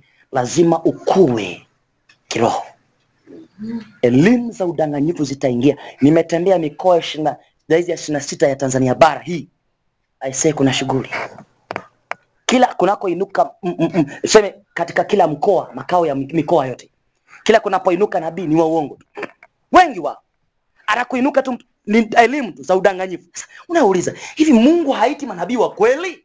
Kuna nini katika taifa hili? Hakuna mitume wa kweli. Akiinuka mtume wa fedha, akiinuka mtume si wa nini, akiinuka mtume wa kitu fulani, inakuwa inachanganya. Kumbe tatizo ni kanisa kuingia porini. Hivyo shetani anawaita watu wakiwa porini, kwa sababu kanisa liko wapi? Zitakuja elimu za udanganyifu, tudanganywa watu. Hakuna haja ya utakatifu. Unatafuta nini? Mungu anakujua. Mungu anapenda watu waishi kwa amani na furaha eh? Wakikuona unaomba, kuna elimu mpaka zimeingia, hawaruhusu mtu kuomba kwa huzuni na kusikitika kanisani. Nani amesikia hiyo? Nani amesikia hiyo? Hawaruhusu mwingie kwenye maombi mkazama mkahuzunika, eti maombi ya kuomboleza haya hawaruhusu. Wanasema muombe kistaarabu, Mungu anajua mambo yenu, Mungu ni mtakatifu, ni wa amani. Mnahuzunika huzunika nini? Chekeni hapa, pigeni kelele. Yaani wanataka waondoe kwenye ule mtiririko wa kutaka kumjua Mungu vizuri. Ha, hawaruhusu kabisa. Zile ni elimu za udanganyifu tangu mwanzo mpaka Ufunuo. Yesu mwenyewe wanasema aliugua na kuomboleza milimani kama wanadamu, aliomboleza. Sasa kwa nini sisi tusiomboleze? Watoto wetu wamefia huko zinaa tu, tupo mitaani, hakuna mtoto anafika sekondari bikira, wote zinaa imeshaingia. Kwa nini tusiomboleze kanisani? Unanielewa kweli? Vijana wetu wote mitaani zinaa tupo, kwa nini tusiomboleze? Eh, amani, amani kanisa limeoza, nje kumeoza. Sasa tutakuwaje na amani? Lazima tuomboleze, lazima tulie, maana miji yetu hata haiko salama. Wanasema hiyo elimu ya kuomboleza hayataki kanisani, mambo ya kulialia, kuomba muda mrefu, kusikitika, hawataki. Muwe na furaha kila siku, watatafuta vitu vya kuwachekesha chekesha. Ndio maana mitepesho imekuja madhabaoni, mimini madhabaoni. Leo wameleta michezo ya kuigiza, hamjaiona eh? Hamjaona? Wanaigiza wapi? Madhaboni. Leo kuna mchezo wa kuigiza katikati, kabla mchungaji hajasimama kuhubiri. Kuna mchezo wa kuigiza. Baada ya mchezo wa kuigiza, mnacheka mpaka mbavu zinaisha, mnaingia na roho ya dunia hapo hapo, alafu akianza kuhubiri, mnacheza na simu, ibada imeisha. Roho za udanganyifu zitalivaa kanisa. Alafu nisikilize, haleluya. Ukimkuta nabii yeyote, na, na nikwambie hii hii sio ndoto, sawa? Ukimkuta nabii yeyote au mtume asiyehubiri toba na ondoleo la dhambi, hata kumsikiliza ni vigumu. Moja hiyo, sawa.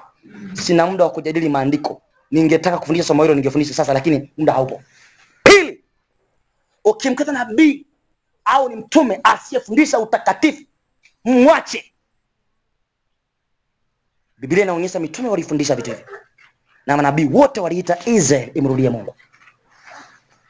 Tatu, nasikia vizuri, ukamkuta nabii si ni mtume amekalkiti nywe, ni mtume tena wa kiume, sio wa kike, amekaanga nini, weka yale mawimbi ma, eh?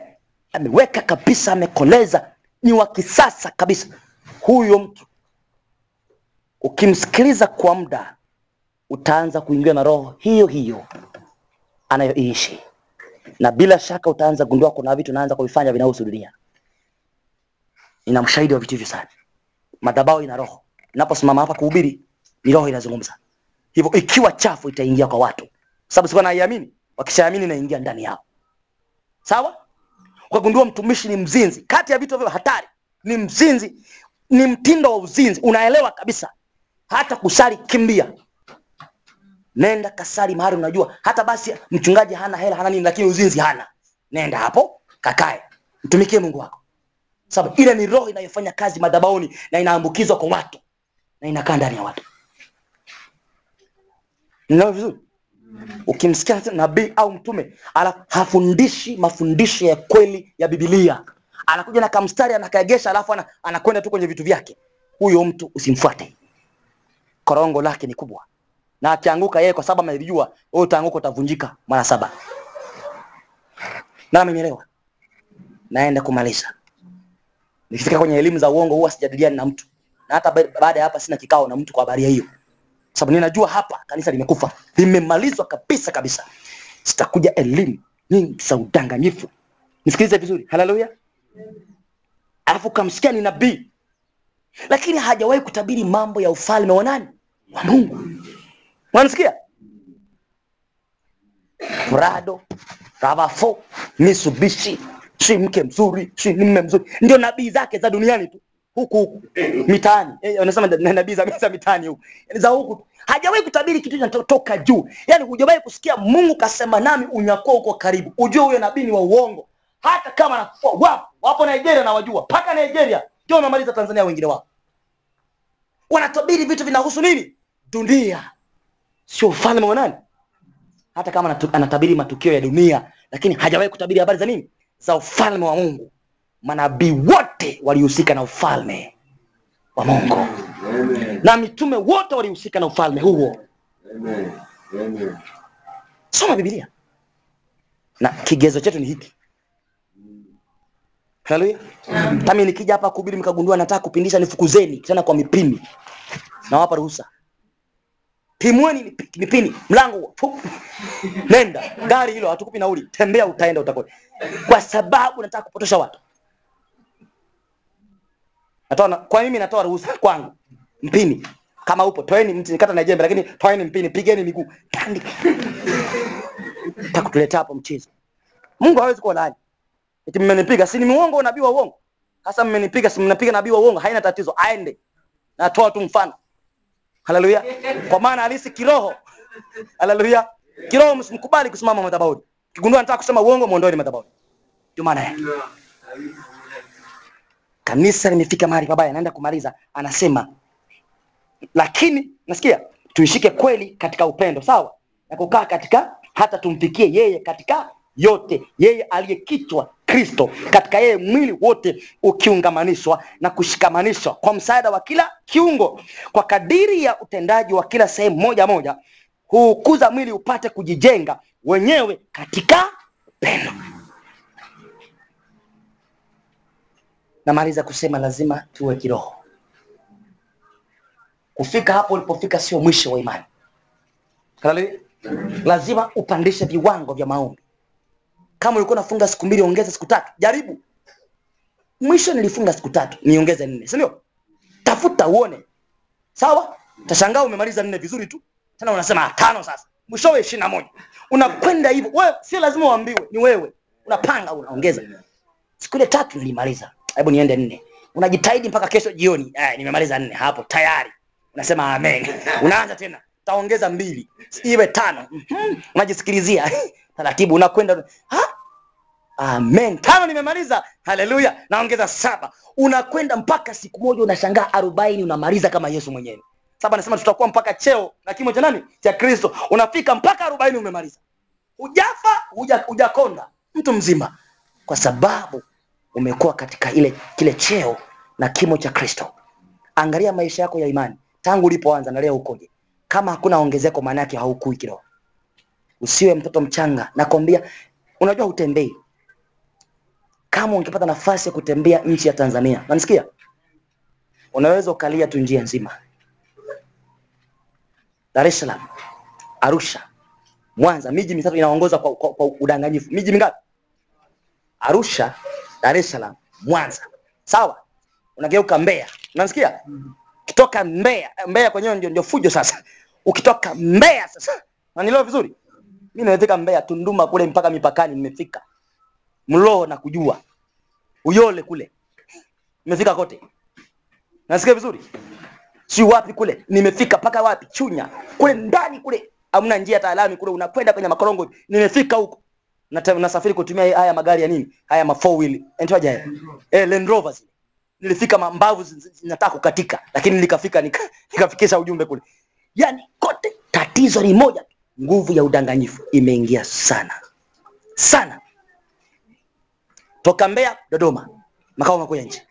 Ukitoka Dodoma ingia Morogoro. Kutoka Morogoro ingia Pwani. Ukigeuza nchi imeisha. Yani hakuna usalama. Tanga ndio usizungumze.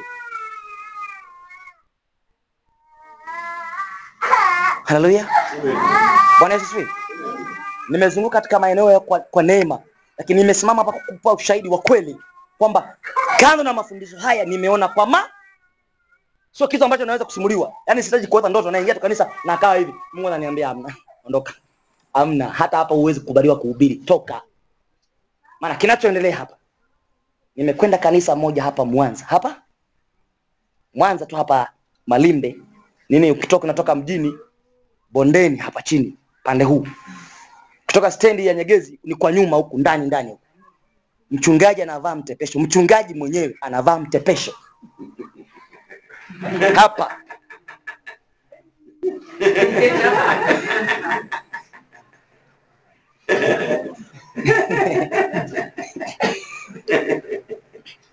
Mchungaji. Sawa, alafu havai hawai koti suruali na, na nini na shati, alafu ameweka mtepesho. Unafikiri picha gani? Afadhali anataka koti tunge tunge tunge tunge tungeelewa. Lakini ameweka kabisa shati. Alafu anahubiri madhabahuni alafu alafu anavyo- anasimama mkao kuionyesha vizuri ilivyokaa ile mtepesho. Nikasema hii roho kamili. Nilipofuatilia historia yake nikagundua hilo kanisa ameanzisha kwa fujo kwa sababu alikokuwa mwanzoni anataka kumbaka binti waliokuwa nasali kanisa moja. Alipofukuzwa akaja kuendelea kuingia na uzinzi, akaja pale ameanzisha kanisa. Wamejaa watu wajinga wote wa dunia hii na mabinti ambao ni wazinzi na vijana makahaba, huko ndio wamejaa. Kwaya yenyewe wakianza kucheza mabinti madhabahuni, fumba macho au utoke nje. Ndio ibada, mfumo wa zinaa wote pale. Alafu Mungu alinipeleka mpaka kwenye ibada, nikakaa siku moja, nikaona ibada nzima, nikasema nimemwona shetani live kwenye ibada, nimemwona kabisa shetani kwa macho kwenye ibada. Hilo kanisa lipo pale Mwanza na limejaa watu, mavyombo makubwa kuliko haya. Unasikia? Mavyombo makubwa kuliko ole wetu, tuna mali, tunataka tuhubiri injili ya kweli, alafu hatununui vyombo vya kweli. Wale wana mashetani wananunua vyombo, wanatumika. Tuna- tuna- Mungu, tunamchezea Mungu. Wao wana mashetani na wanacheza kama makaba, alafu wananunua vyombo vikubwa, wanahubiri injili ya mashetani. Lakini sisi tunaendelea tu kuangalia na macho tu, eh, spika imeharibika, haya atatengeneza mchungaji, sadaka zinatoka. Yani tumekaa tungefika mahali tukajua tuna tuwe kiroho. Mwambie mwenzako ukuwe kiroho jamani. Kuwa kiroho, uwe mahali ufike mahali useme I say, na mimi naweza nikatoa kitu kwa ajili ya kanisa la Mungu. Nunua spika, leta kanisani. Nunua hiki. Yanaleta kana kanunua nyingine. Iweke pembeni ikiharibika unaleta nyingine. Yaani kanisa lifike mahali ambapo kama mashetani wanaweza wakahubiri injili ya mashetani kwa nguvu. Je, Mungu anaweza akahubiri? Ni zaidi. Kanisa limefika pabaya. Ninakuambia kitu ambacho nimekiona kwa macho. Elimu za udanganyifu zitaingia kwa sababu mafuta yanauzwa, vitambaa, vitu vingi. Leo kuna kuna kuna, kuna hii elimu ya kuuza fagio, fagio za hizi fagio hizi za nyumbani, kwamba anaombea nabii alafu anakwambia ukinunua hii fagio, ukienda kufagia uchafu kwako ndio unafagia matatizo. Na Watanzania walivyo na matatizo ya kila siku wananunua fagio elfu ishirini. Eh? Unaweza sifi? Unaweza sifi? Kama una matatizo kwenye ndoa anakwambia nenda kafagia kitandani. Unachukua ushuka unatandika alafu unafagia kitandani. Umenunua elfu ishirini unafagia matatizo ya ndoa. Haleluya. Sifi? Kama wewe ni binti anakwambia nenda nenda nenda unakolala utandike kitanda vizuri alafu ufagie ondoa matatizo ya kutoolewa. Unafagia matatizo. Unaondoa. Ili uolewe. Na umelipia elfu ishirini kifagio moja. Dodoma hiyo. Makao makuu ya nchi. Nimekaa Dodoma. Nimekaa Dodoma mara mbili zaidi. Sielewi kwamba bado mpaka hapa huelewi somo la kukua kiroho una matatizo na wewe lazima uwe kiroho tangu leo anza kupigana kutoka kwenye ngazi za chini za kumjua Mungu utafute ngazi za juu za kumjua Mungu wa Israeli. Haleluya! Vijana ambao mko peke yenu, hamjaoa hamjaolewa, mtu asikudanganya kwamba ni halali kijana kuishi kwenye zina. Sio halali, si kweli. Walikuwepo kina Esther, sawa? Walikuwepo kina nani? Paulo. Paulo hakuishi na mwanamke na alihubiri injili hatari. Leo anakwambia kijana hawezi kuishi hivyo, hawezi hawezi kustahimili. Nani? Mafundisho ya Lucifer, joka anahubiri madhabahuni. Si kwenye semina za vijana mzee? Si kwenye semina za vijana? Unajua haiwezekani, ni mpaka mnawatafutia wake kanisani. Mnaanza mliajiriwa na nani? Tutakupa yule binti. Tuna uliajiriwa kuwapa watu mabinti au uliajiriwa kuhubiri injili? Wanaanza kufundisha vitu vya ajabu kwa kuwa wamefundisha watu kwamba mili ni dhaifu, hatuwezi. Inajua Mungu amesema milango ya kuzimu haiwezi kulishinda kanisa. Twayaweza mambo yetu kupitia yeye nguvu, tunaweza. Hivyo vijana wanaweza kuishi kwenye utakatifu mpaka kufunga ndoa takatifu kabisa, wala zinaisikike na ukafika salama. Haijalishi wewe ni mzuri, unafanana vibaya, lakini unaweza kujitunza mpaka siku hiyo, kwa sababu ya utakatifu wa Mungu na uwezo wa Mungu uko katika kanisa. Kama tutaamini hayo, kanisa limeharibiwa sana, elimu za udanganyifu na uongo, mpaka utakatifu kimeonekana kuwa kitu kigumu sa sana.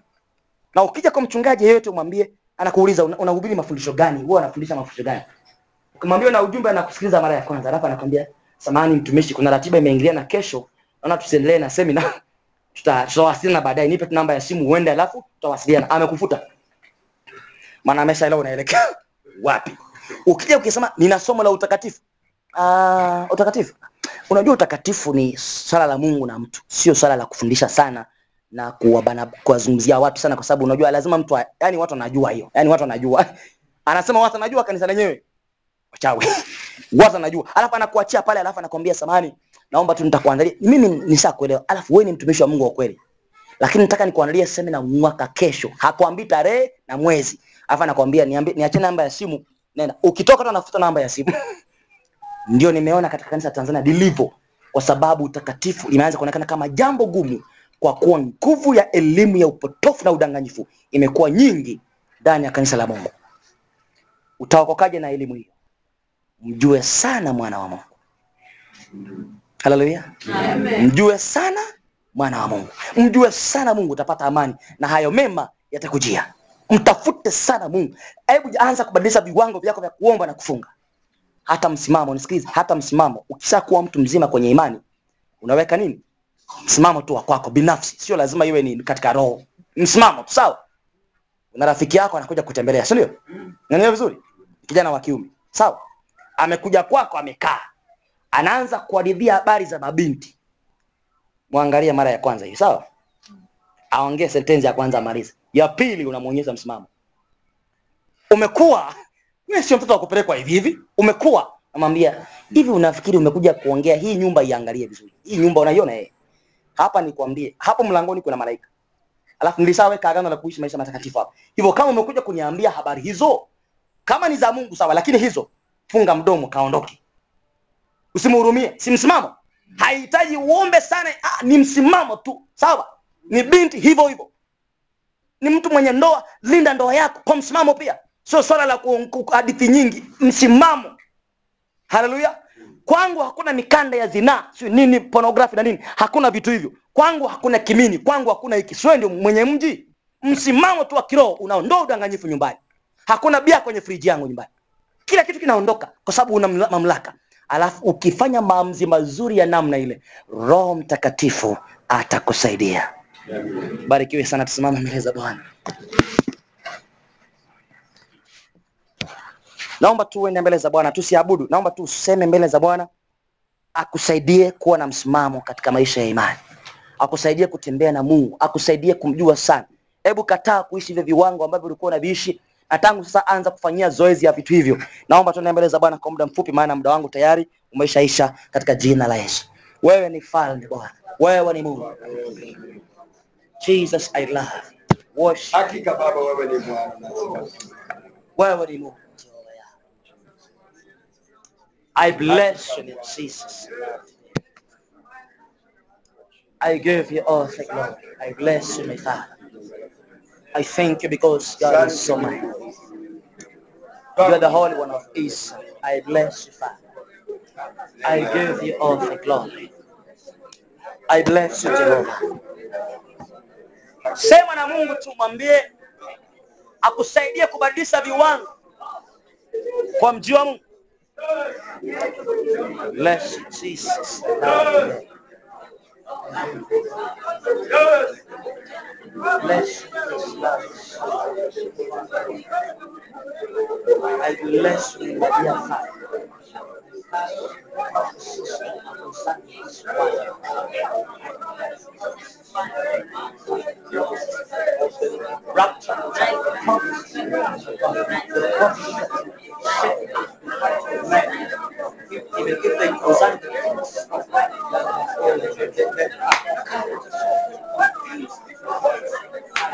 But Jehovah shall be the ones who that mighty church is and let us I give you all the glory. I thank you, Father. I bless you because you're. Well, Lord, when you ask, ask I you. Well, Lord, when you ask, well, when you well, when you move, well, I love, I bless you, Lord. I give all the glory. I bless you. I worship you, my Father. I bless you because God is so mighty. The church, the church should stand because of the the church should have stand on the something and how needs to go fulfilled. Jehovah, I repent. I ask you to strengthen my life. Give me silver and gold. I may do this for your kingdom to help me and treat in the nation and the people of God. Katika jina la Yesu Kristo na Bwana. Wao ni Mungu mwenye enzi. Unastahili kuabudiwa Bwana. Wasaidia watakatifu hawa Bwana. Wasaidie watu wa Mungu. Asante maana una uwezo. Katika jina la Yesu Kristo. Wewe ni Baba, wewe ni Mungu Baba yangu. Katika mamlaka ya jina la Yesu. Roho Mtakatifu ninakubariki Bwana. Wewe ni Mungu mwenye enzi. I bless you in the name. I give you all the glory. I bless you because God is so mighty. You are the King of glory. You are the Holy One of Israel. Wewe ni Mfalme, wewe ni Mungu. Pokea sifa na Mtakatifu. Maana unastahili katika jina la Yesu Kristo. Wewe ni Mfalme. Asante Bwana.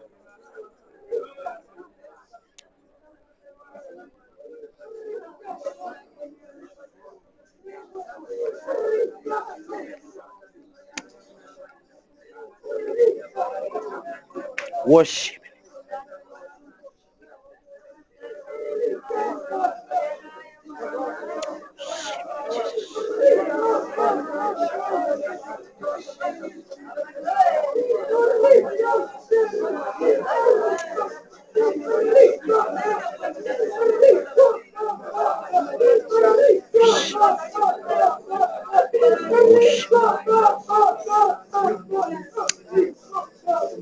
Naomba tuminulie Bwana Yesu mikono ninapoomba. Bwana Yesu, wewe ni falme, wewe ni Mungu mwenye enzi. Kila unaposema na kanisa lako, lengo kubwa ni kwamba kila mmoja afikie ule uzima wa milele, tufikie cheo na kimo cha Kristo. Naomba Bwana, baraka zako hizi ziwe juu ya watu hawa katika jina la Yesu, baraka za kumjua sana mwana wa Mungu aliye hai, baraka za kumjua sana Kristo, baraka za kumjua sana Mungu ziwe juu ya maisha yao Bwana. Inawezekana kuna wakati mwingi wameomba mambo mengine yakashindikana, mengine hayakupatikana, wametumia muda mrefu kuyapata, kwa sababu hawakujua siri kubwa ni kumjua sana Mungu, alafu hayo mema yatawajia. Naomba uwape roho ya kutafuta kukujua sana, wape bidii katika kukujua, bidii katika maombi, bidii katika kuomba, kusoma Biblia, bidii katika kutafakari maneno ya Mungu, bidii katika hali ya kutaka kumjua Mungu wa kweli, na katika hayo yote utawapatia mema Jehova, maana umesema nawapenda wanipendao na hata kuzishika amri zangu. Asante maana unaweza Bwana Yesu, ninakubariki kwa ajili yao. Naomba tangu sasa uwabariki na wanapoondoka Bwana, nenda pamoja nao kwa utukufu wa jina lako, katika jina la Bwana wetu Yesu Kristo ninaomba na hata kuamini, Amen. Amen. Karibu mchungaji.